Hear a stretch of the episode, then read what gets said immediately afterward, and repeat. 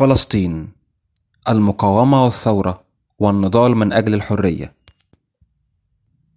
مر أكثر من سبعين عاما على عمليات التطهير العرقي التي قامت بها الميليشيات الصهيونية والتي أجبرت أكثر من 750 ألف فلسطيني على النزوح من بيوتهم. فاتحة طريق نحو قيام دولة إسرائيل وعلى حد وصف بيان اللجنة الوطنية لحركة المقاطعة BNC الفلسطينية في 2018 في عيد الاستقلال الإسرائيلي فإن النكبة قائمة وتعيش بيننا. النكبة عملية مستمرة وليست جريمة من الماضي. سبعون عاما مرت ولا تزال إسرائيل تهدم البيوت الفلسطينية وتسرق أراضينا لبناء مستوطنات غير شرعية حصريا لليهود الإسرائيليين. وتبعد الفلسطينيين عن القدس بإبطال تصاريح إقامتهم وتحرم اللاجئين الفلسطينيين ككثير من أعضائنا من العودة إلى بيوتهم كحق معترف به دوليا. ورغم ذلك لا يزال الفلسطينيون يقاومون إبعادهم ومرة تلو الأخرى ينظمون تحركات جماهيرية تتحدى مضطهديهم. هذا الكراس يكشف تاريخ دولة إسرائيل التي تحاول مع الحكومات الغربية المتحالفة معها أن تجعل العالم ينساه ويذهب إلى أبعد من العناوين الحالية ليطرح تساؤلا عن كيفية تحقيق العدالة للفلسطينيين وإنهاء الاحتلال للأبد.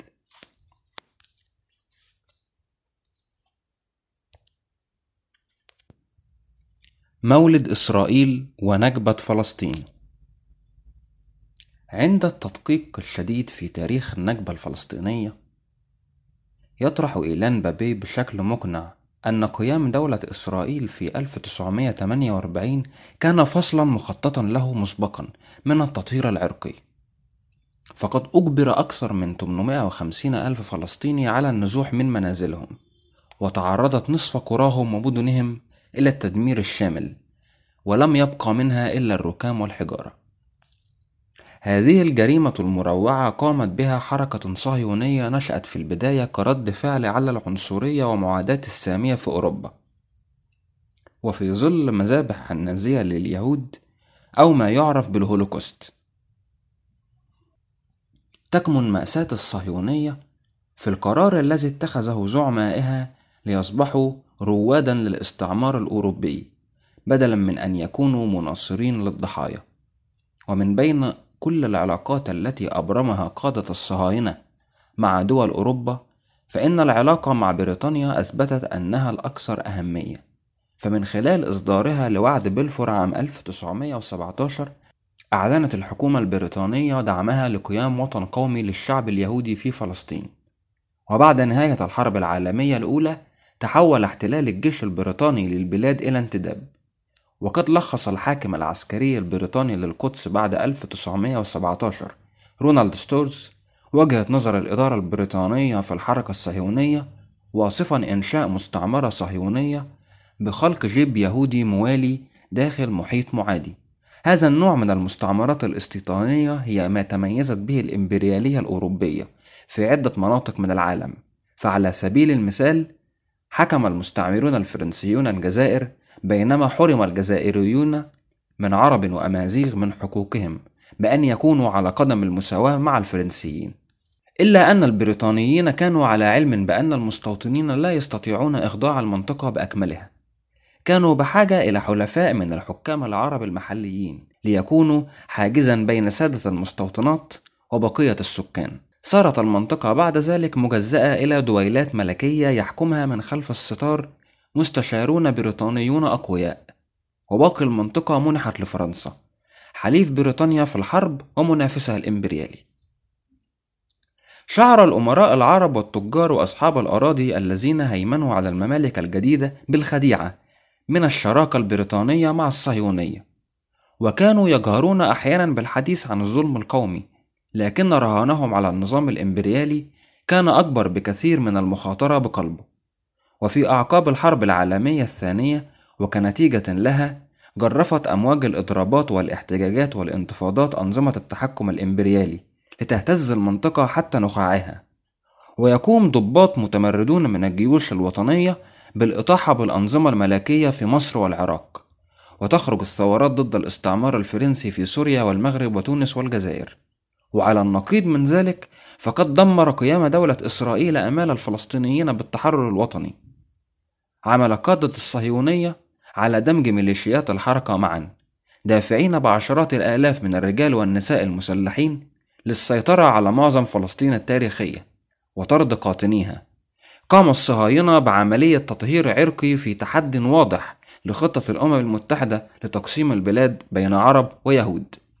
معاداة الصهيونية ليست هي معاداة السامية يتلخص الزعم الصهيوني في أن معاداة الصهيونية ما هي إلا غطاء حديث لمعاداة السامية. يستبعد هذا الطرح السجل التاريخي.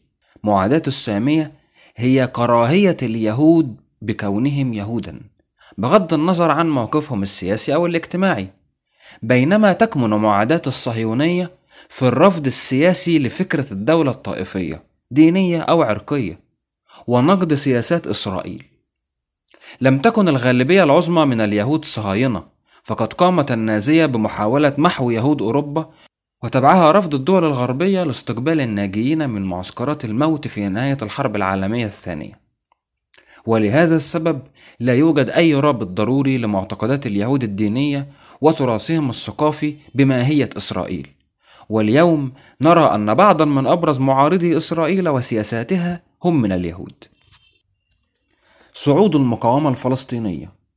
تمنى مؤسسو دولة إسرائيل أن يكونوا قد قضوا على الهوية الفلسطينية للأبد في 1948 لكنهم كانوا مخطئين. ففي الخمسينيات بدأت عملية طويلة وبطيئة لبناء حركة تحرر وطنية داخل مخيمات وتجمعات اللاجئين الفلسطينيين في المنطقة.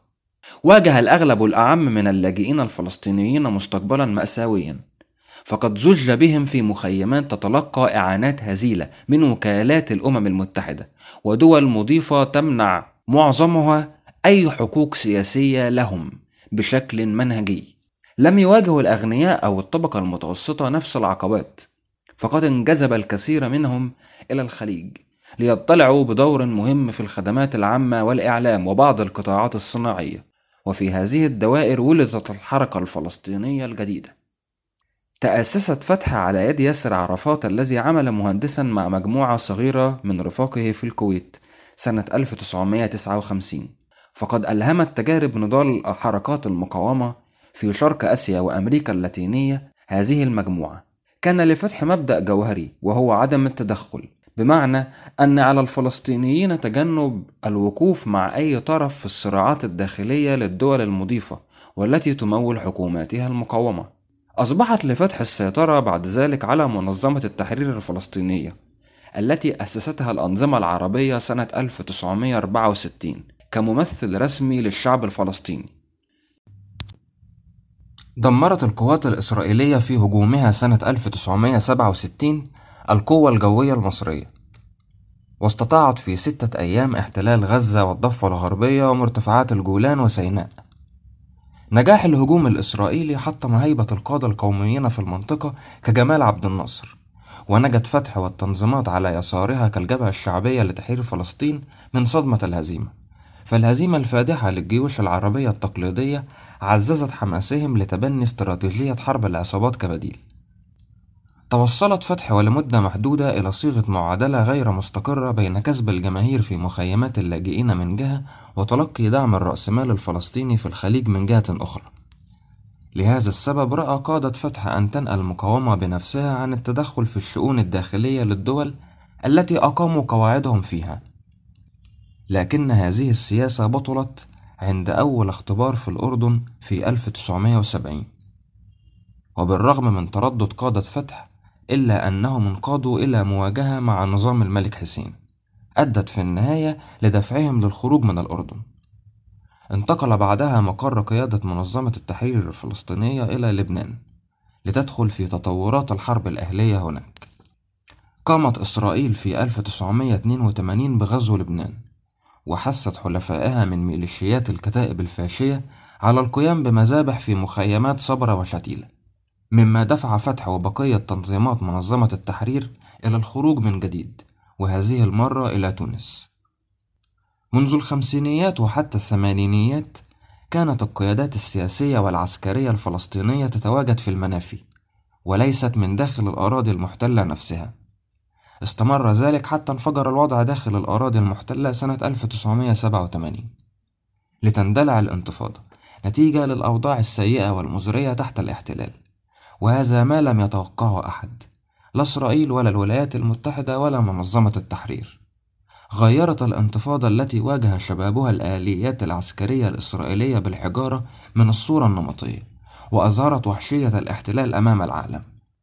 التحركات والتظاهرات والإضرابات التي قام بها الفلسطينيون عبر مناطق الاحتلال وبناء شبكة من لجان الصحة والتعليم وشجاعتهم في المواجهات أعطى الأمل في إمكانية الانتصار. في 1993 وقعت اتفاقية سلام رسمية بين ياسر عرفات ورئيس الوزراء الإسرائيلي إسحاق رابين في حديقة البيت الأبيض بعد مباحثات سرية بين المفاوضين الإسرائيليين والفلسطينيين. ابتهج العديد من الفلسطينيين أو على الأقل تنفسوا الصعداء بعدما ظهر لهم أخيرا تطور حقيقي نحو تأسيس دولة فلسطين وازدانت شوارع غزة والضفة الغربية بالأعلام الفلسطينية التي كانت تمنعها السلطات الإسرائيلية وأعدت قوة شرطية على عجل كما حدث مع غيرها من إدارات الحكومات الفلسطينية. وعاد ياسر عرفات وقادة منظمة التحرير إلى الوطن بعدما قادوا الحركة من المنفى لعقود. لكن اتفاقيات أوسلو لم تأتي بالسلام. وبعد عشرين عاما من التوقيع يدين آفي شلايم المؤرخ الإسرائيلي وأحد الداعمين لعملية السلام في 1993 حسابات النيات السيئة لقادة حزب الليكود. لقد تحولت عملية السلام التي طال التبجح بها إلى لعبة عبثية. في الحقيقة كانت أسوأ من لعبة فقد أعطت لإسرائيل الغطاء الكافي التي كانت تبحث عنه لتكمل دون عقاب مشروعها الاستعماري غير الشرعي والعدواني على الضفة الغربية. كان الأكاديمي الفلسطيني إدوارد سعيد أكثر دقة عندما وصف الاتفاقية بأنها صك الاستسلام الفلسطيني. الذي قبل به قادة منظمة التحرير الفلسطينية بعد أن بددوا الفرص التي حققها النضال الشعبي من خلال الانتفاضة كانت شروط الاتفاقية واضحة بأنها بين طرفين غير متكافئين وبينهما فرق شاسع ومن خلال اعترافها بحق إسرائيل في الوجود منحت منظمة التحرير الفلسطينية الشرعية لسيطرة إسرائيل على معظم فلسطين التاريخية. إسرائيل وفي المقابل اعترفت بمنظمة التحرير الفلسطينية التي أصبحت السلطة الفلسطينية. ومع استمرارها بالتحكم بالحدود الدولية للأراضي الفلسطينية ومعظم الأراضي داخل هذه الحدود من خلال شبكة واسعة من المستوطنات والمناطق العسكرية والمحميات الطبيعية. أعادت اتفاقيات أوسلو تشكيل اقتصاد الأراضي المحتلة لصالح إسرائيل فقد خلقت آليات تصبح بها المؤسسات الفلسطينية شريكا فاعلا في عملية ربط الضفة الغربية وغزة بالاقتصاد الإسرائيلي. وحولت هذه الآليات قوة العمل الفلسطينية كما يقول آدم هانية إلى جيش عمال احتياطي قابل للتصريف. صنبور يقفل أو يفتح بحسب ما تقتضيه الحالة الاقتصادية والسياسية. قبل اتفاقيات أوسلو كان يعمل ثلث الفلسطينيين من الضفة الغربية وغزة في إسرائيل. وبحلول 1996 تدهور هذا الرقم إلى 15% وهبطت مكاسب العمل في إسرائيل من 25% من الناتج المحلي الإجمالي الفلسطيني إلى 6% فقط. سلطت الاقتصادية سارة روي الضوء على معاناة فلسطين من التنمية في الاتجاه المعاكس وهي استراتيجية إسرائيلية لضرب الأعمال الفلسطينية الصناعية والزراعية المستقلة. ففي التسعينيات منع الإقفال المتكرر للحدود التي تتحكم بها إسرائيل من وصول البضائع الفلسطينية إلى الأسواق المحلية والعالمية. وفي أثناء الهجوم على غزة في 2008 و2009 و2014 أطلقت القوات الإسرائيلية الرصاص على الماشية والجمال واقتلعت أشجار الزيتون ومحت بالقصف الصاروخي مصانع الغذاء من على الخريطة.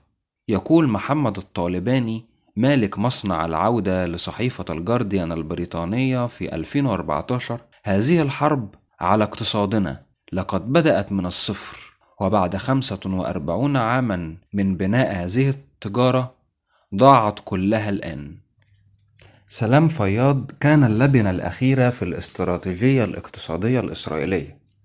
موظف سابق في صندوق النقد الدولي يصبح وزيرا للمالية ومن ثم رئيسا للوزراء بعد انقلاب مدعوم من الولايات المتحدة ضد حكومة الوحدة الوطنية المنتخبة لحماس في غزة في 2007 قادت الفياضية إلى ازدهار اقتصادي حركه انفجار الاستهلاك والديون الشخصية. لكن ذلك لم يساعد على رفع الفقر وعدم المساواة. ففي 2011 كان نصف الأسر الفلسطينية في بعض المناطق بالكاد تغطي احتياجاتها من الطعام. يصف الناشط والكاتب الفلسطيني علي أبو نعمة كيف خرجت صفوة جديدة راقمت الثروة من عملية السلام نتيجة العلاقات التكافلية بينها وبين الاحتلال الإسرائيلي. عندما أنشأ القائد السابق للفلسطينيين ياسر عرفات السلطة الفلسطينية جلب معه حاشية من الرأسماليين الفلسطينيين المغتربين الذين كون الكثير منهم ثرواتهم في دول الخليج وسرعان ما وضعوا أنفسهم مشرفين على مفاصل الاقتصاد الفلسطيني. فمثلا مدينة الروابي الجديدة في الضفة الغربية التي كان يضرب بها المثل على أن الاقتصاد الجديد ينجح بالفعل هي في الحقيقة نموذج مشابه للقرى الاستيطانية الإسرائيلية في المنطقة. أخرجت السلطة الفلسطينية أهالي القرى والفلاحين من أراضيهم وكانت معدات البناء تشترى في إسرائيل. وفي النهاية أنشأت إسرائيل والسلطة الفلسطينية مناطق صناعية مشتركة. وشجع الاستثمارات التمويلية من دول الخليج وباقي أنحاء العالم للاستفادة من العمالة الفلسطينية غير المنظمة. لاحظ البنك الدولي أن الشركات الإسرائيلية أقامت مصانع داخل الدولة الفلسطينية للاستفادة من العمالة الفلسطينية الرخيصة، وبعدها صدرت من هناك إلى باقي العالم العربي، لتدخل بضائعها بسهولة إلى العالم العربي مطبوع عليها صنع في فلسطين. مثلت اتفاقية أوسلو اللحظة التي قررت فيها البرجوازية الفلسطينية تحت القيادة السياسية لعرفات أن مصلحتها تكمن في الاستسلام لمطالب القوى الإمبريالية المهيمنة على المنطقة. الولايات المتحدة ووكيلها المحلي إسرائيل. سار ياسر عرفات على خطى الرئيس المصري أنور السادات الذي وقع أول معاهدة سلام عربية إسرائيلية في 1979 والتي تشابكت فيها السياسات الاقتصادية النيوليبرالية الانفتاح مع التنازلات العسكرية والدبلوماسية المصرية. وصارت السلطة الفلسطينية آلية تعمل على إثراء القلة. وفقا للنموذج العالمي تمتعت هذه القلة بحماية جهاز أمني متضخم بنته الولايات المتحدة ليحمي المجموعة التي التفت حول محمود عباس خليفة عرفات المزعن. وبات الوضع أكثر قمعا على الشعب الفلسطيني مع تحرك القوى الفلسطينية والجيش الإسرائيلي معا. ليحقق طموحات من صاغوا الاستراتيجية الإسرائيلية منذ زمن بعيد. وأصبح واضحا الآن أكثر من أي وقت مضى منذ ظهور منظمة التحرير الفلسطينية أن أزمة الهوية الفلسطينية هي في الأساس مشكلة طبقية. فمنذ البداية سعت البرجوازية الفلسطينية في الخليج لحشد الشباب في المخيمات لتحقيق مصالحها من خلال حركة نضال تتحكم بها. وبعد خمسين عاما صارت البرجوازية الفلسطينية في الضفة الغربية أكثر ارتباطا واقترابا من الرأسمال العالمي وظهر ذلك في المعاملات البنكية والتجارية والاهتمامات الإعلامية وعملت بشكل علني مع إسرائيل ضد غالبية السكان الفلسطينيين. غزة صعود حماس إلى السلطة. ارتبط وصول حركة المقاومة الإسلامية حماس إلى السلطة بشكل خاص باتفاقيات أوسلو وخيانة فتح للنضال الفلسطيني جاء ظهور حماس في الانتفاضة الأولى 1987 لكن جذورها تعود إلى الجمعيات والمؤسسات الإسلامية الخيرية التي نشأت في غزة منذ السبعينيات على أيدي ناشطين استلهموا تجارب الإخوان المسلمين في مصر. بعد عقود من هيمنة فتح وفصائل اليسار الوطنية على قيادة الحركة الفلسطينية، شيدت القيادات الإسلامية مثل الشيخ أحمد ياسين دعما لنفسها بأشكال مختلفة. فمن خلال الوعظ الديني والأعمال الخيرية بنوا قاعدة شعبية تنافس العلمانيين الوطنيين للسيطرة على المؤسسات المهنية. كان هدفهم الأساسي هو كسب الفلسطينيين نحو الحياة على الطريقة الإسلامية. استدعى اندلاع الانتفاضة في ديسمبر 1987 تكتيكا مختلفا بشكل كبير من النشطاء الإسلاميين فقد دفعوا أنفسهم نحو حشد الدعم للانتفاضة الشعبية. وكلما استمرت الانتفاضة ارتفع صوتهم بالنقد لقيادات منظمة التحرير الفلسطينية على قبولهم التسوية مع إسرائيل وداعميها في الولايات المتحدة. في البداية همشت اتفاقية أوسلو الإسلاميين لكن مع تصاعد خيبة أمل الفلسطينيين في عملية السلام ازدادت شعبية حماس وبينما استمر إقفال الحدود وخنق الاقتصاد الفلسطيني وزاد بناء المستوطنات بشكل متسارع بدأ أن حماس تقدم بديلا استراتيجيا لما تقدمه فتح. عندما اندلعت انتفاضة جديدة في العام 2000 وردت عليها إسرائيل بقوة غاشمة أطلقت حماس هجوما عسكريا ضد قوات الاحتلال فقامت مجموعات تتبع الحركة بعمليات فدائية خارج الأراضي المحتلة. أدخلت الرعب في قلب إسرائيل وأظهرت تكتيكات حماس العسكرية الفارق الكبير في القوة بين حجم وموارد الإسرائيليين والفلسطينيين. واصلت حماس السير على نهج طويل من العمليات الفدائية الفلسطينية. كانت في طليعتها فتح وفصائل اليسار في منظمة التحرير الفلسطينية. بعض فصائل فتح استمرت على نهج المقاومة المسلحة ضد إسرائيل ولكن سيطرة السلطة الفلسطينية على الأجهزة الأمنية جعل من ذلك تناقضا مستحيلا هل كان على قيادات فتح التخلي عن السلطة الفلسطينية وأجهزة السلطة التي خلقتها اتفاقيات أوسلو أم التخلي عن مقاومة إسرائيل؟ لقد اختاروا التخلي عن المقاومة تاركين ساحة المعركة إلى حد كبير لحماس. أثبتت حماس أيضا أنها منافس فعال ضد فتح في انتخابات 2006 إذ اكتسحت مراكز الانتخابات للمجلس التشريعي الفلسطيني وأعلنت على الفور عرضا بتهدئة عسكرية طويلة الأمد. كان رد الولايات المتحدة وإسرائيل ومصر هو التآمر مع فتح ضد حكومة الوحدة التي تقودها حماس وأعقب ذلك محاولة انقلابية فاشلة قامت بها الأجهزة الأمنية الفتحاوية في غزة. بعدها أطبقت حماس قبضتها على قطاع غزة لتواجه حصارا عسكريا واقتصاديا. فرضته إسرائيل وطبقته مصر. وفي غضون ذلك زادت السلطة الفلسطينية التي تقودها فتح من وتيرة الضغط على حماس برفضها دفع رواتب موظفي الحكومة المحلية في غزة وتواطؤها مع إسرائيل في حجبها للخدمات الكهربائية عن القطاع. وزاد من الصعوبات التي واجهت حماس التنافس الإقليمي بين السعودية وحلفائها من جهة وإيران وحلفائها من الجهة الأخرى. قدمت دولة قطر تمويلا حيويا لحكومة حماس في غزة واستضافت قادتها في المنفى بعد خروجهم القسري من سوريا في 2012 لكن في يونيو 2017 تعرضت قطر نفسها إلى مقاطعة اقتصادية ودبلوماسية من السعودية. كجزء من استراتيجية عدائية تستهدف السيطرة على الخليج وتطويق التأثير الإيراني في المنطقة بشكل واسع. دفعت كل هذه الضغوط حماس نحو المساومة. ففي أكتوبر 2017 وقعت معاهدة مصالحة مع فتح برعاية النظام المصري. ووافقت على تكوين حكومة وحدة وطنية تحت مظلة السلطة الفلسطينية وانتخابات عامة مزمعة في نهاية 2018 وقدمت مسيرات الاحتجاج الضخمة على الحدود مع إسرائيل في مارس وإبريل من عام 2018 دليلا حيا على أنه رغم ضغط الحصار اللا إنساني لم يستسلم الفلسطينيون في غزة بل واصلوا النضال من أجل العدالة. احتشد عشرات الآلاف على الحدود ليواجهوا عنفا قاتلا من قبل القوات الإسرائيلية.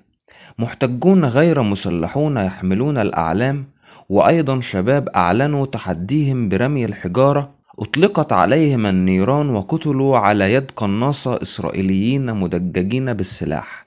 ففي إبريل 2018 قتل 17 فلسطينيا على الأقل وأصيب حوالي 1500 وفي 14 مايو قتل على الأقل 60 آخرون. الرد الإسرائيلي العسكري الساحق لمسيرات العودة الكبرى لم يكن حادثا عرضيا بل كان جزءا من سياسات العقاب الجماعية الوحشية على سكان غزة أثناء الحصار. الفلسطينيون الذين يقاومون الاحتلال سواء عن طريق النضال المسلح أو الاحتجاج السلمي سواء كانوا تحت راية حماس أو أي منظمة أخرى دفعوا ثمنا باهظا لهذا السبب وعلى عكس ما يقولون المتحدثون الإسرائيليون والمدافعون عنهم في الحكومات الغربية. فإن السبب لم يكن من يحكم غزة أو حماس بل الحق في مقاومة الاحتلال وحق اللاجئين الفلسطينيين في العودة إلى أراضيهم المسلوبة. نحو موقف ثوري من حماس. لم يساوي موقفنا أبدا بين كل الحركات الإسلامية المتنوعة في الدول المختلفة وفي لحظات مختلفة في الزمن. ودائما ما نحاول أن نتفهم الحركات الإسلامية في سياق نشأتها التاريخية ومضمونها الاجتماعي والطبقي وأهدافها السياسية. ودائما ما نحاول أن نحلل ما إذا كانت هذه الحركات تقاوم الأنظمة الرجعية والإمبريالية حتى ولو بشكل متذبذب أو مشوه. أو ما إذا كانت حركات رجعية صرف تعادي نضال ووحدة الجماهير المستغلة والمضطهدة وبالتالي تخدم مصالح الأنظمة الرجعية والإمبريالية. وعلى أساس فهمنا المادي لهذه الحركات الإسلامية وعلاقتها بالجماهير وبالأنظمة الرجعية وبالإمبريالية حددنا دائما موقفنا منها على تنوعاتها. كما أننا نعدل ونغير من مواقفنا الاستراتيجية والتكتيكية تجاه هذه الحركات مع تطورها وتعرجاتها ومقاوماتها للإمبريالية أحيانا وخيانتها للجماهير أحيانا أخرى. فعلى سبيل المثال نحن نعتبر أن حركات إسلامية مثل داعش في العراق وسوريا هي حركات رجعية في الصميم. تقوي من خلال عنصريتها وجرائمها ضد الشيعة والمسيحيين إلى القضاء على فكرة أن توحد المضطهدين أمر أساسي لمقاومة الأنظمة الدكتاتورية والاستعمار. ولذلك فنحن نعتبرها حركة تخدم وبالضرورة مصلحة الأنظمة الدكتاتورية والاستعمار ونعاديها من حيث المبدأ على هذا الأساس. ونحن نفرق بين داعش الإسلامية الرجعية الصرف من ناحية وحماس الإسلامية أو حزب الله الإسلامي من ناحية أخرى. لأن الأخيرتين نشأتا بهدف مقاومة الاستعمار ودخلت في صراعات ومواجهات عديدة مع الصهيونية والإمبريالية من أجل الحقوق المشروعة للشعبين الفلسطيني واللبناني. فنحن ننظر إلى حركة حماس والتي نشأت في خضم الانتفاضة الفلسطينية الأولى في نهاية الثمانينيات واكتسبت شعبية واسعة بين الفلسطينيين لرفضها التنازل والاستسلامات التي قدمتها فتح للعدو الصهيوني وللولايات المتحدة ولمقاومتها العسكرية لأكثر من عدوان إسرائيلي غاشم على غزة. ننظر إليها على أنها حركة مقاومة للصهيونية والإمبريالية. ومن هذا المنظور فإننا ندعم حركة حماس عندما تناضل بشكل عسكري أو غير عسكري ضد إسرائيل.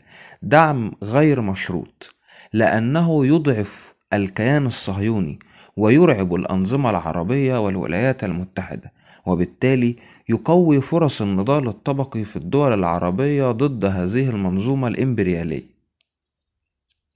إلا أن دعمنا غير المشروط لحماس لا يعني ولم يكن ولن يكن دعما غير نقدي لأننا نؤمن أن استراتيجيات حركة حماس في النضال لتحرير فلسطين مثلها مثل استراتيجيات فتح واليسار الفلسطيني من قبلها استراتيجيات عجزت وستعجز عن تحرير فلسطين.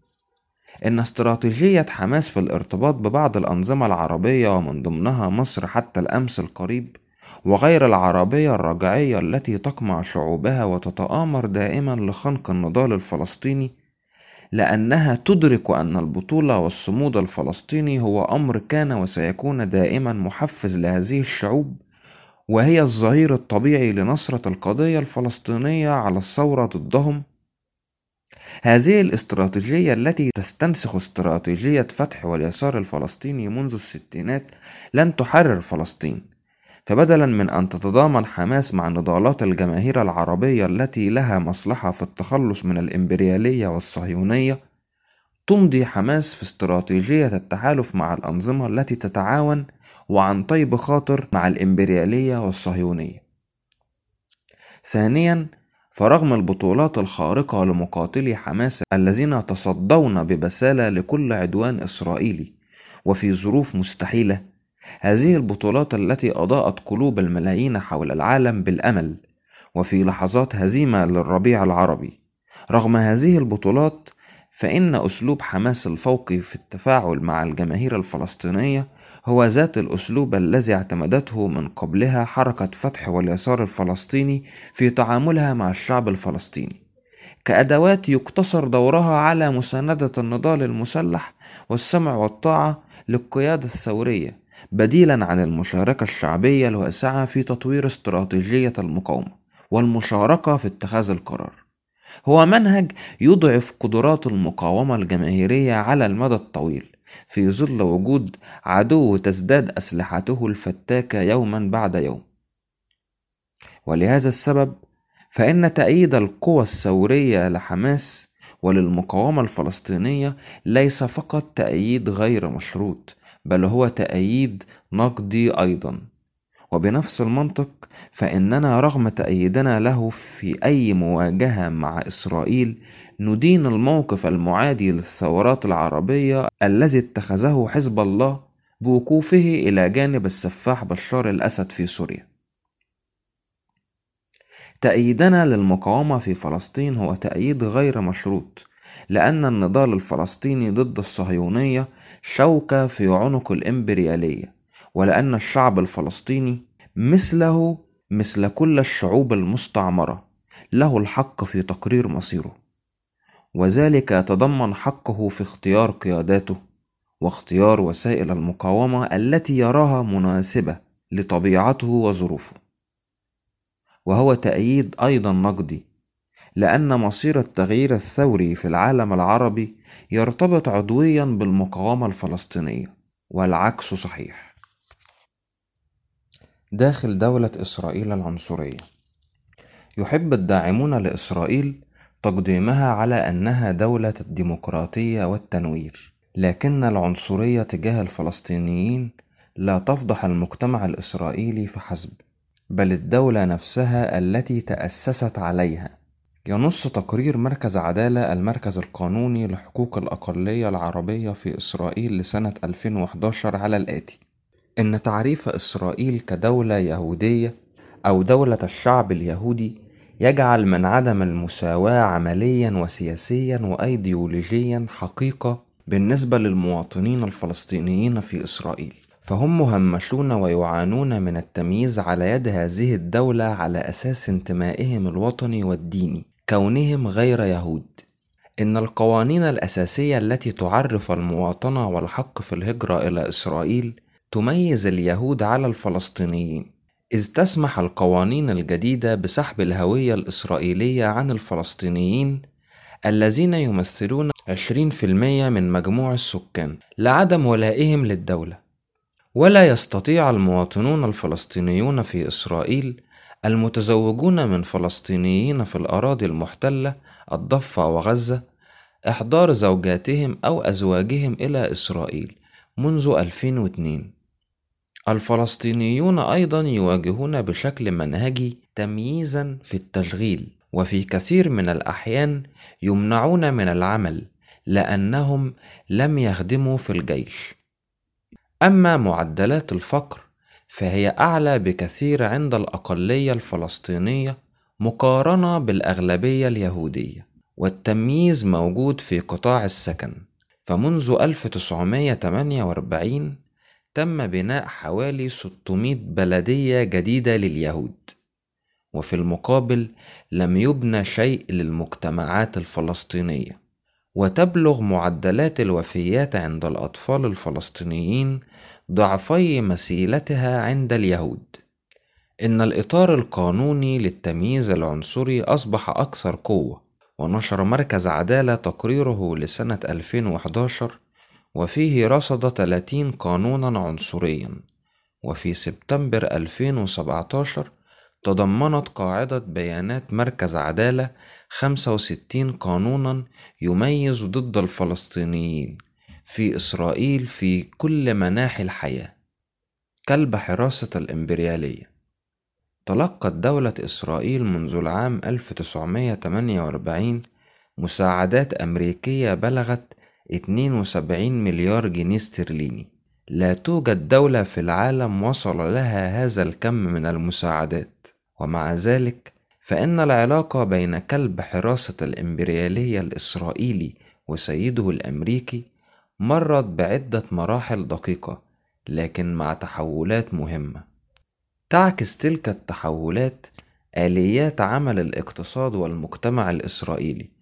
والتغيرات الواسعة في ميزان القوى في المنطقة. ففي السنوات الأخيرة تضخم التعاون العسكري الأمريكي الإسرائيلي وتراجعت المعونة الاقتصادية المباشرة تدريجيا بعد أن كانت من قبل مهمة لبقاء الاقتصاد الإسرائيلي. فالحفاظ على تفوق إسرائيل العسكري على جيرانها كان دائما ركنا رئيسيا من سياسات الولايات المتحدة. ووفقا لبيان موجز للكونجرس فإن المعونة العسكرية الأمريكية لإسرائيل وضعت لتمنح إسرائيل ميزة عسكرية نوعية على جيوش جيرانها. أضف إلى ذلك أنه منذ 2008 تلتزم الحكومة الأمريكية قانونا بتبيان أن أي مبيعات أسلحة لبلد في الشرق الأوسط لن يؤثر سلبا على إسرائيل. ومن 1999 ومذكرات التفاهم العشرية التي تحكم المعونة الأمريكية لإسرائيل أول التفاهمات كانت في عهد إدارة كلينتون التي وقعت مذكرة تعطي إسرائيل ما مجموعه 26.7 مليار دولار معونات عسكرية واقتصادية. كان لحجم المعونة العسكرية فيه حصة الأسد فقد بلغت 21.3 مليار دولار. في عهد إدارة جورج بوش وقعت مذكرة تفاهم عشرية جديدة بلغت 30 مليار دولار. أما باراك أوباما فقد وقع اتفاقا جديدا مع إسرائيل في 2016 يتعهد بمبلغ 38 مليار دولار مساعدات عسكرية للسنوات المالية 2019 و 2028 ورغم تغير الرؤساء والإدارات تظل هذه التفاهمات حجرا أساسيا في السياسة الخارجية الأمريكية لعقود. أربعة عقود من المساعدات الأمريكية شكلت الاقتصاد الإسرائيلي وعززت من دور الجيش داخل المجتمع الإسرائيلي. تحتل إسرائيل الآن المركز العاشر في تصدير السلاح على مستوى العالم. فصناعاتها الحربية عالية التقنية. أصبحت المحرك الرئيسي للاقتصاد في العقدين الماضيين. تحولت إسرائيل من اقتصاد مشلول يعتمد على المساعدات الأمريكية في الثمانينيات إلى بلد صناعي ثري كما هو عليه الحال اليوم. يمكننا ملاحظة تغير الميزان بين المساعدات العسكرية والاقتصادية في العشر سنوات الأخيرة. فالمعونة الاقتصادية المباشرة قد تلاشت تماما في 2007 مع ازدياد المساعدات العسكرية بشكل كامل. الاستثمار الاستراتيجي الأمريكي طويل المدى في قطاع تكنولوجيا السلاح منذ السبعينيات حول إسرائيل إلى حامية استعمارية فأبحاث مختبرات تصنيع السلاح والقوة الضاربة النخبوية اندمجت معا في وحدة واحدة. أصبحت الطبيعة المتشابكة للصناعات الحربية الأمريكية الإسرائيلية في السنين الأخيرة أكثر وضوحًا، ففي مارس 2014 وقعت الولايات المتحدة وإسرائيل اتفاقية إنتاج مشترك. يمنح المصنعين الأمريكيين الحق في الوصول إلى التكنولوجيا خلف نظام الدفاع الصاروخي للقبة الحديدية. ويركز الاستثمار الأمريكي مؤخرا في إسرائيل على التكنولوجيا التي يمكن نقلها إلى حروب الولايات المتحدة ضد تهديد غير متماثل من مجموعات مقاومة خفيفة التسليح. ساعد صعود السلاح عالي التقنية أيضا على ترسيخ سياسات الإقصاء الإسرائيلية العنصرية فقد حرص الصهاينة دائما على إبعاد الفلسطينيين عن اقتصادهم حتى من قبل إنشاء إسرائيل. ففي قطاعات مهمة كالزراعة والبناء كانوا مجبرين على استخدام أعداد كبيرة من الفلسطينيين كقوة عاملة رخيصة. لكن الصناعات عالية التقنية أثبتت أنه يمكن الاعتماد على قوى عاملة ضئيلة أكثر مهارة تحقق المكاسب دون الحاجة إلى استخدام العمالة الفلسطينية. وبالتالي فإنه رغم أنه بالإمكان وصف إسرائيل بأنها دولة فصل عنصري فإنها تختلف بالتكوين عن نموذج دولة الفصل العنصري في جنوب إفريقيا. فقد أسقطت الدولة العنصرية هناك من خلال عناصر أهمها تحرك الطبقة العاملة السوداء. كان العمال السود في جنوب إفريقيا القوى الاقتصادية التي لا يملكها الفلسطينيون وحدهم. هذه التحولات تساعد على فهم سبب الانجراف طويل المدى نحو اليمين في السياسات الإسرائيلية. كانت إسرائيل دوما مشروعا عنصريا لكن الاقتصاد أصبح أكثر اندماجا من ذي قبل في الاقتصاد العسكري للولايات المتحدة. وهذا يغذي التوجه بأن إسرائيل تحتاج إلى قهر الفلسطينيين بدلا من المساومة معهم. وعزز هذا بدوره اليمين في إسرائيل وكذلك تجربة الاحتلال. كثف وصول دونالد ترامب إلى البيت الأبيض في نوفمبر 2016 من الضغوط على الفلسطينيين. فرغم استمرار سياسة الدعم العسكري لإسرائيل بشكل متزايد كما سبق وأوضحنا والتي بدأت قبل عقود من انتخاب ترامب جاء ترامب بسياسات جديدة كتطبيق قرار كان قد أجل لفترة طويلة وهو نقل السفارة الأمريكية إلى القدس والانسحاب من تمويل الأونروا وهي أحد هيئات الأمم المتحدة التي تقدم إعانات اقتصادية للاجئين الفلسطينيين. ارتبط دعم ترامب لهذه السياسات جزئيا بالتقاء مصالح القوى السياسية لليمين المسيحي الأمريكي مع القوى السياسية لليمين الصهيوني في الولايات المتحدة وإسرائيل. فبعض المسيحيين الإنجيليين يعتقدون أن قيام دولة إسرائيل تنبأ به الإنجيل، وبالتالي فإن دعم هذه الدولة واجب ديني. تتوافق هذه المعتقدات وتتناغم مع اهتمامات الصهاينة بإزالة أي مؤشرات لمعارضة حتى وإن كانت رمزية وإلى حد بعيد لهيئات دولية كالأمم المتحدة وحكومات أخرى لاحتلال الأراضي الفلسطينية. كان الإنجيليون المسيحيون جزءا مهما من قاعدة ترامب الانتخابية، وبعض المتبرعين لحملته كانوا صهاينة مثل قطب الكازينوهات شيلدون أدلسون. كان رئيس الوزراء الإسرائيلي بنيامين نتنياهو هو الآخر يحظى بدعم من أدلسون، الذي يملك أيضا أكبر صحيفة يومية دورية في إسرائيل. إلا أنه سيكون من الخطأ اختزال سياسات ترامب بشأن فلسطين بأنها راجعة إلى رغبة ترامب اليائسة لإرضاء المتبرعين الأثرياء وقاعدته الانتخابية. فبالنسبة للولايات المتحدة تعتبر إسرائيل جزءا مهما من آلية الهيمنة على الشرق الأوسط، فإسرائيل تساعد بشكل استراتيجي على السيطرة على منطقة حيوية غنية بالنفط. لابد أن تفهم شدة التحالف بين الولايات المتحدة وإسرائيل أيضا في إطار التغيرات الأخرى التي تحدث في المنطقة. الثورة والثورة المضادة في العالم العربي. ردت الانتفاضات التي اندلعت في 2011 على الإدعاء الكاذب بأن التغيير من أسفل في العالم العربي هو حلم مستحيل. فلقد سقط الحكام الديكتاتوريون في تونس ومصر عندما اندفع المحتجون إلى الشوارع وشلت الإضرابات قطاعات رئيسية في الاقتصاد من بني غازي في ليبيا والمنامة في البحرين من حمص في سوريا إلى صنعاء في اليمن خرج مئات الآلاف رافعين شعارا عذبا واحدا.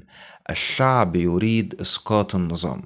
دفعت هذه الأزمات الثورية لأول مرة إليها ملايين الناس إلى النشاط السياسي إذ شكل هؤلاء لجانا شعبية ونظموا إضرابات ترك العملاء النظام الحاكم من أماكن العمل وتنشئ نقابات مستقلة تطلق الصحف والمواقع على الإنترنت والأقليات الدينية كالأقباط المسيحيين في مصر أخذوا مطالبهم في المساواة والعدالة إلى الشوارع وانتشرت الحركات الجديدة التي تتحدى قمع النساء أصيب المعلقون الغربيون بحيرة في البداية عجز الصحفيون والأكاديميون عن التفكير وهرعوا للبحث عن إجابات هل كان الفيسبوك هو السبب؟ هل كانت الانتفاضات الشعبية طواقة إلى الديمقراطية الغربية أم أنها تنادي بقيام نظام إسلامي جديد؟ عاملان أساسيان وقفا وراء انفجار الأزمة الثورية في المنطقة الأول هو تبني السياسات النيوليبرالية عبر المنطقة كان التحول التدريجي في سياسات اقتصاد الدولة عاملا مزعزعا للاستقرار لأنظمة الحكم الوطنية التي ظهرت جراء الموجة المعادية للاستعمار بعد العام 1945 فمعظم هذه الأنظمة منحت الأمان الوظيفي والدعم والاحتياجات الأساسية وتبنت رسميا الخطاب المناهض للاستعمار في مقابل السبات السياسي الكامل. في السبعينيات عندما انزلق الاقتصاد العالمي إلى الأزمة أدركت حينها الطبقة الحاكمة أن مجرد الحفاظ على نظام دعم متهالك من العقد السابق سوف يأكل من أرباحها. وانخرطت حكومات المنطقة في برامج تعديل إصلاحية هيكلية وقروض من صندوق النقد الدولي وتبنت نهج النيوليبرالي العامل الرئيسي الثاني هو هزيمة الولايات المتحدة في العراق. أثبت الغزو والاحتلال بعد 2003 أخطاء كارثية في التقدير من جانب هذه القوة العظمى. غاصت أقدام القوات الأمريكية في الوحل بقتالها المتمردين العراقيين والنظام العراقي الطائفي الذي خرج من عباءة هذه الفوضى كان تحت تأثير الجارة إيران. ولكن مع سيطرة البيت الأبيض عليه في نفس الوقت تصاعدت الأزمة الاقتصادية العالمية بعد 2008 وأصبح من الصعب تمويل تكلفة الاحتلال أو دعم الأنظمة المعتلة اقتصاديا والمتحالفة مع الولايات المتحدة. هذا الانحدار النسبي لقوة الولايات المتحدة منح حلفائها وكذلك أعدائها مساحة أكبر لتنفيذ أجنداتهم الخاصة مما زاد من حدة التنافس بين دول المنطقة. وقد شكل هذا التشابك بين المطالب السياسية والاقتصادية للحركات الجماهيرية من أسفل تهديدا بالغا على الطبقات الحاكمة في المنطقة. فللمرة الأولى منذ عقود تطالب حركات المعارضة بالديمقراطية وتلقى آذانا صاغية من ملايين الناس العاديين ومنهم عمال منظمون ممن اكتووا بنيران الإصلاحات النيوليبرالية. لذا لم يكن من المستغرب أن الطبقة الحاكمة التي تقود التراكم الرأسمالي في المنطقة والتي سوف تخسر كثيرا من انتصار الثورات أن ترد وتدشن الثورة المضادة. فحكام السعودية مع دعم شرائح كبيرة من الطبقة الحاكمة في الخليج كانوا في قلب استراتيجية العمل على دحر الانتفاضات الشعبية بالجمع بين القمع العسكري المباشر والترويج للطائفية بين المسلمين السنة والشيعة لتقسيم الحركة من الأسفل. كانت جزيرة البحرين مسرحا لأول اختبار لهذه الاستراتيجية. غزت القوات السعودية البحرين في 16 مارس 2011 لتقمع الانتفاضة الشعبية بناء على طلب من الملكية السلطوية الفاسدة هناك.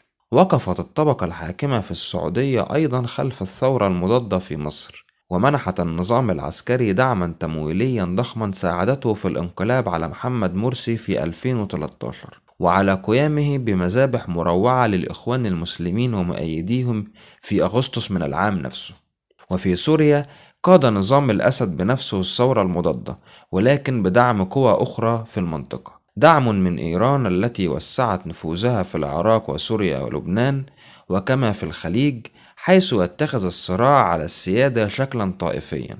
كذلك النظام السوري يقدم نفسه كحامي للمسلمين من غير السنة والأقليات الدينية الأخرى ضد الجماعات الإسلامية السنية الطائفية. وفي واقع الأمر فإن سياسات القمع الوحشية للنظام السوري نفسه بتنفيذ عقاب جماعي للمناطق التي تؤيد الثورة السورية بقوة كانت العامل الأكبر في تحويل الثورة إلى حرب أهلية طائفية.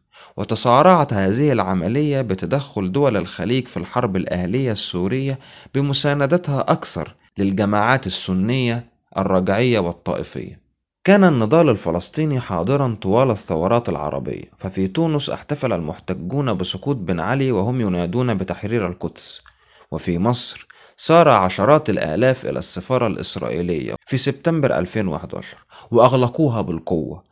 وفي سوريا انضم اللاجئون الفلسطينيون في مخيمات دمشق إلى الحراك الثوري ودفعوا ثمنا باهظا بحصار الأسد لمخيماتهم.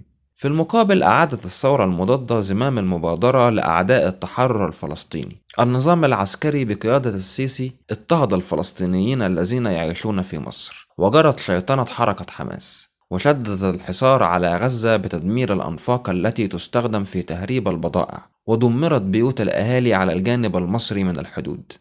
ولي العهد السعودي محمد بن سلمان الذي أقر بأنه القوة الصاعدة للعرش في الرياض قال علنا أنه يؤمن بحق الإسرائيليين في أن يكونوا لهم أرضهم. ووفقا لما أوردته صحيفة نيويورك تايمز الأمريكية فإن هذا الدفء الجديد نحو دولة طالما أدانتها السعودية رسميا لعقود كانت له انعكاسات اقتصادية وجيوسياسية.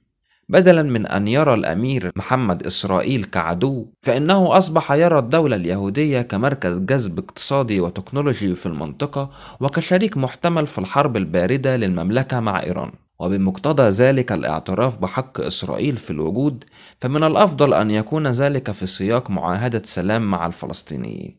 صعود حركة المقاطعة وسحب الاستثمارات وفرض العقوبات BDS والهجوم الصهيوني المضاد. انطلقت حركة المقاطعة في 2005 باعتراف مباشر من الحركات الاجتماعية الفلسطينية والنقابات المهنية باسم المكونات الثلاث للشعب الفلسطيني.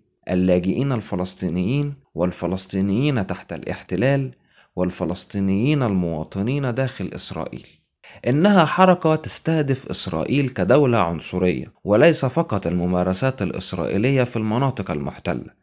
إنها حركة فلسطينية مستقلة تؤكد على حق الفلسطينيين في العيش بكرامة وتدعو إلى تضامن دولي مع نضالها. ومنذ 2005 تحول جوهر الحركة وهو الدعوة إلى التضامن الدولي مع فلسطين من دعم عام لنضال الشعب الفلسطيني إلى تدخلات تهدف إلى عزل الكيان الصهيوني في المحافل التجارية والسياسية الدولية والثقافية العالمية. وفي المشاريع الخيرية والنقابات المهنية وفي الجامعات والكليات والكنائس والمعابد والمساجد واجتماعات المساهمين واجتماعات مجالس البلديات. كان السؤال المطروح للحركة هو إذا كان بالإمكان أخلاقيا الدفاع أو سياسيا تبرير التعامل التجاري كالمعتاد مع شركات ومؤسسات تستفيد من دعم السياسات العنصرية والقمع الوحشي في قلب المشروع الصهيوني. صممت هذه الاستراتيجية الجديدة لتكون بديلا لا عنف لنضال التحرر الوطني المسلح وكذلك لفكرة المساومات التفاوضية مع الصهيونية ومع دفاعها عن حق المقهورين في حمل السلاح ضد الاحتلال إلا أنها تدرك استحالة الانتصار المسلح المباشر مع استعمار عنيف تسنده الولايات المتحدة في القرن الحادي والعشرين ومع أنها تقر أيضا بمفاوضات ملائمة لكنها تدرك أن التفاوض مع الحكومات الصهيونية من موقع الضعف سيعني تسوية تبقي غالبية الفلسطينيين إما مطرودين وإما مقموعين. ساهمت حركة المقاطعة بشكل ضخم في ضرب شرعية الصهيونية خارج إسرائيل. وأكدت مجددا على المبادئ الرئيسية التي أبقت على الحركة الفلسطينية لعقود. حق عودة اللاجئين وأحفادهم الذين طردوا من فلسطين عام 1948 حق تقرير المصير لكل الفلسطينيين رفض حق إسرائيل في الوجود كدولة يهودية. يناشد إعلان تأسيس حركة المقاطعة ضمائر الشعوب ألا تسمح لمؤسساتها بالتعاون مع المؤسسات الصهيونية وألا يسمحوا لأنفسهم بأن يتواطؤوا مع جرائم إسرائيل إما بالشراكة وإما بالعمل مع مؤسسات إسرائيلية. إنها تطلب من الحكومات أن تفرض المقاطعة على إسرائيل ومن الشركات أن تسحب استثماراتها من إسرائيل أو أي مشاريع مشتركة مع الشركات الإسرائيلية تطالب حركة المقاطعة بشكل مركزي كل من ينحاز إلى العدالة والمساواة مقاطعة المؤسسات الإسرائيلية والانضمام إلى حملة العقوبات وسحب الاستثمارات ومقاطعة بضائع وخدمات الشركات التي لم تسحب استثماراتها وما زالت تتربح من قمع الشعب الفلسطيني. الأمر لا يتعلق بمقاطعة هدفها ببساطة البضائع الإسرائيلية التي تنتجها شركات إسرائيلية بشكل غير قانوني في الضفة الغربية، بل يتعلق بحقوق الإنسان العالمية لكل الفلسطينيين، وبالاعتراف بالقانون فيما يخص الاحتلال وحق النازحين بالعودة إلى بيوتهم. لذا تنطبق المقاطعة على كل البضائع الإسرائيلية وليس فقط التي تنتج في الضفة الغربية. حققت حركة المقاطعة بعض النجاحات في السنين الأخيرة، فقد كسبت دعم نقابات مهنية رئيسية ومجالس محلية واتحادات طلابية، وتحركت قضية العمل ضد سياسات التمييز والفصل العنصري والعنف الذي يواجه الفلسطينيين من جانب الدولة الإسرائيلية من الهامش إلى الاتجاه العام.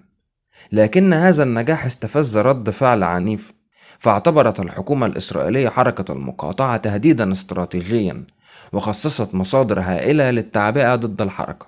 تضمنت رفع قضايا قانونية وتفعيل حملات تشويه في الإعلام وإصدار تشريعات جديدة تمنع مؤيدي حركة المقاطعة من دخول إسرائيل. معاداة السامية ومعاداة الصهيونية واليسار.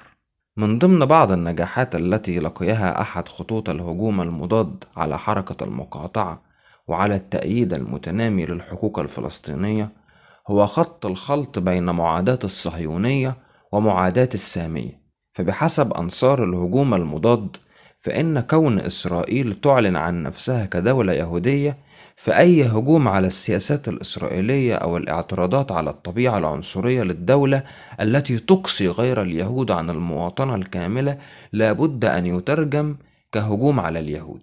صارت الصورة أكثر تشوشا بصعود معاداة السامية في دول عديدة خصوصا في شرق أوروبا حيث تنكر أحزاب أقصى اليمين الهولوكوست أو تقلل منه وأصبحت أكاذيب الكراهية المعادية للسامية التي تنشرها تلقى دعما جماهيريا. إلا أنه في الولايات المتحدة مهد نمو أقصى اليمين الطريق لانتصار ترامب في الانتخابات ليعطي النازيين ومناهضي السامية من مناصري التفوق العنصري للبيض ممرا إلى أروقة السلطة. وبالرغم من حقيقة أن قاعدة ترامب الانتخابية تحوي هذه العناصر لم يمنع هذا صهاينة الجناح اليميني من تقديم كل الدعم له. وبدلا من ذلك ركزوا كل هجومهم على اليسار وكسبوا دعم قطاعات من الإعلام والأحزاب الرئيسية في المملكة المتحدة وحتى البعض من داخل حزب العمال. فدعم جيمي كوربن المبدئي لحقوق الفلسطينيين ومعارضته الشديدة للإمبريالية الأمريكية والبريطانية في الشرق الأوسط جعلت منه هدفا استثنائيا لحملتهم. لهذا كان من الضروري دعم كوربن وكل من يقف مع الحقوق الفلسطينية في مواجهة ادعاءاتهم والتي ليس لها أي أساس من الصحة بأنهم معادون للسامية. فمعارضة العنف العرقي ضد الفلسطينيين والاحتجاج على حق إسرائيل في الوجود كدولة تحرم بشكل منهجي غير اليهود من الحقوق المتساوية مع اليهود لا يعتبر عملا معاديا للسامية في الوقت نفسه لا يجب أن يكون هناك مكان في الحركة من أجل الحقوق الفلسطينية للذين يفخرون بالكره والمعاداة للسامية ويلومون اليهود كيهود على الاحتلال. ففي أي مكان تصعد فيه العنصرية وبأي شكل تتخذه ستجد الاشتراكيين في قلب المبادرة لإنشاء حركات لمعارضتها. كيف ينتصر الفلسطينيون؟ بعد مرور أكثر من عشرين سنة على اتفاقات أسلو، أصبح واضحا أن فكرة ظهور دولة فلسطينية إلى جانب إسرائيل ليست إلا وهما. الدولة التي ولدت خلال هذه العمليات الاستعمارية هي حطام متهالك. شعر ميرون بن فيرستي أحد قلائل الأقليات المتبقية من القادة الصهاينة الأوائل بالإشمئزاز من تداعيات هذه الاستراتيجية وتنبأ بأن سيادة هذه الدولة ستكون محدودة بارتفاع سكانها وعمق مقابرها فالفضاء ومصادر المياه ستظلان تحت السيطرة الإسرائيلية. دوريات المروحيات وموجات الهواء والأيادي على مضخات المياه ومفاتيح الكهرباء وسجلات السكان وإصدار الهويات وأذون الدخول والخروج سيتحكم بها بشكل مباشر أو غير مباشر الإسرائيليون. هذه الصورة الكاريكاتورية السخيفة لدولة فلسطينية مقطوعة الرأس وبلا أقدام أو مستقبل أو أي فرص للنمو تقدم على أنها تحقيق لهدف الانسجام والعدالة المغروس داخل شعار دولتين لشعبين ومع هذا لو تمخضت اتفاقيات أوسلو عن دولة قابلة للحياة تحقق جزئيا مطالب الفلسطينيين بعودة اللاجئين والمشاركة في القدس وتفكيك المستوطنات في الضفة وغزة فهل تتحقق بذلك العدالة؟ الإجابة لابد أن تكون لا هذا الحل لا يتطرق إلى الجريمة التاريخية التي أدت إلى وجود إسرائيل والذي اعتمد على تطهير عرقي ل 850 ألفا من الفلسطينيين في 1948 وسيترك هذا الحل دولة عنصرية استعمارية مدججة بسلاح الإمبريالية الأمريكية تشكل تهديدا ليس على الفلسطينيين فقط بل على المنطقة بأكملها. ولهذا السبب ترتفع أصوات عدد من النشطاء الفلسطينيين البارزين بالمطالبة بدولة واحدة علمانية ديمقراطية على مبدأ تساوي الحقوق لكل مواطنيها بما فيهم اليهود الإسرائيليون. يقول عمر البرغوثي العضو المؤسس في حركة المقاطعة BDS إن قبول المستوطنين المستعمرين كمواطنين وشركاء كاملين في بناء وتطور مجتمع تشاركي جديد حر من الإذعان الاستعماري والفصل العنصري على النهج النموذجي للدولة الديمقراطية هو أكثر العروض كرامة يقدمها سكان أصليين لمضطهديهم بعد عقود من القمع. لكن كيف يمكن لهذه الدولة أن تنشأ؟ فاحتمال أن يأتي الكفاح المسلح وحده بنصر كهذا هو احتمال لا يذكر. لا تستطيع المقاومة المسلحة الباسلة التي تقوم بها حماس وبقية الفصائل الفلسطينية أن تهزم آلة الحرب الصهيونية. الأنظمة العربية كذلك جزء مندمج في النظام الإمبريالي في المنطقة. لذا لا تستطيع ذلك ولن تدخل في مواجهة مع الجيش الإسرائيلي. إن قيام إسرائيل جعل من الفلسطينيين أقلية مقموعة داخل بلادهم وعودة اللاجئين الفلسطينيين ستجعل السؤال حول مستقبل فلسطين مطروحا. وحله هو الوسائل الديمقراطية كالاستفتاء مثلا بناء على قاعدة شخص واحد صوت واحد.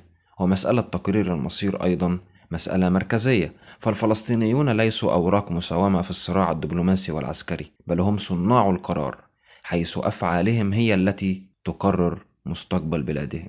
إن للفلسطينيين الحق بأن يتسلحوا لتحقيق هدفهم ولهم الحق أن يقرروا من يناضل ومن يتحدث باسمهم. والحركات الفلسطينية التي تحيي تراثا ديمقراطيا من الاحتجاجات الشعبية والعصيان المدني والإضرابات تهدد المشروع الإسرائيلي بعمق. هذه الأشكال من التحرك تربط بشكل مباشر بين نضال الفلسطينيين في المناطق التي استولت عليها إسرائيل بالغزو المسلح الوحشي في 1948 مع إخوانهم وأخواتهم في الضفة الغربية وغزة وباللاجئين الفلسطينيين خارج حدود فلسطين التاريخية إن اتفاقيات أوسلو والاستيلاء على الأراضي بالمستوطنات وبناء جدار أسمنتي ضخم يقطع الضفة الغربية كلها صممت من أجل منع أي ثورة من أسفل مرة أخرى. ولكن مع ذلك فإن نضال الفلسطينيين لوحدهم أو حتى مع دعم حركات التضامن الدولية لن يكفي لتحقيق العدالة. إن قمع الفلسطينيين هو حجر الأساس في النظام الإمبريالي في الشرق الأوسط، فهو نظام يعتمد على الأنظمة العربية بنفس قدر اعتماده على إسرائيل، ولهذا السبب لابد أن يرتبط النضال الفلسطيني مع بناء حركات ثورية مستقلة تناهض الأنظمة العربية. وهذه ليست فكرة جديدة بالنسبة للنشطاء في المنطقة بل هي جزء من خبراتهم المشتركة في الفترة التي سبقت ثورات 2011 إلا أن الموجة الثورية في 2011 كشفت أيضا بعض نقاط الضعف خصوصا في عدم وجود جذور لها في مواقع العمل والأحياء الفقيرة.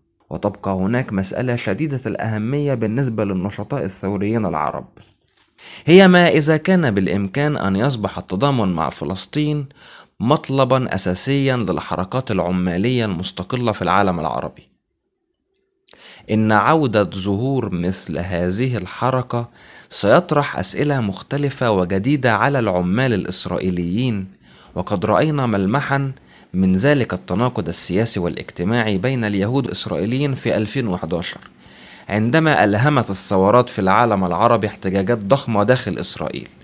هذه الاحتجاجات لوحدها لا يمكنها كسر قبضة الأيديولوجية الصهيونية الاستيطانية على ضمائر العمال اليهود في إسرائيل لكنها أظهرت أن انتفاضات ثورية ناجحة جزئيا قد تفضح الانقسامات الطبقية داخل المجتمع الإسرائيلي. ونحن كاشتراكيين ثوريين ندرك أن معركة دولة واحدة في فلسطين لا يمكن في الغالب كسبها بدون تحول ثوري في المنطقة. نريد أن نرى أن النضال من أجل التحرر الوطني ينمو إلى نضال من أجل الاشتراكية ليس فقط من أجل إسقاط الديكتاتورية والاحتلال الاستيطاني ولكن من أجل تفكيك النظام الرأسمالي الذي يجد فيه القمع له موطنا. في هذه المعركة سيكون دور الطبقة العاملة المنظمة حاسما وستكون طرق نضالها الإضرابات والاحتجاجات الجماهيرية والعصيان المدني.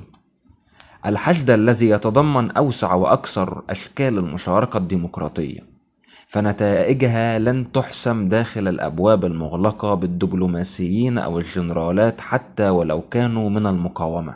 لن يكون هذا الأمر سهلا. فالثورة المضادة تخنق المنطقة وسيكون من العسير كسب الدعم للفلسطينيين داخل مواقع العمل المصرية بينما النظام العسكري يطلق حملته الإعلامية الشرسة ليشيطن بها حماس. ومع هذا فإن غنيمة الانتصار في هذه المعركة ستكون هائلة. وبالنسبة للشباب الذين يعيشون في ظل الاحتلال لن يكون من السهل إقناعهم بعدم وضع ثقتهم في من قادوا الحركات على مدار عقود من الزمان والاعتماد بدلا منهم على عزمهم وتصميمهم وشجاعتهم. ورغم صعوبة ذلك هناك فلسطينيون يقدمون هذا الطرح اليوم. نحن أيضا لنا دورا مهم لنقوم به من خارج المنطقة. إسرائيل ترسل طائرات مسيرة صنعت في بريطانيا لقتل الأطفال في غزة. الشركات التي تربح من وراء الاحتلال موجودة في مدارسنا وجامعاتنا وخدماتنا المحلية. كل ضربة نصيب بها الدولة البريطانية والطبقة الحاكمة البريطانية تقوض من استقرار الإمبريالية في الشرق الأوسط.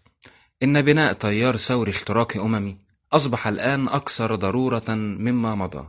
إذا كنت توافق على ذلك انضم إلينا.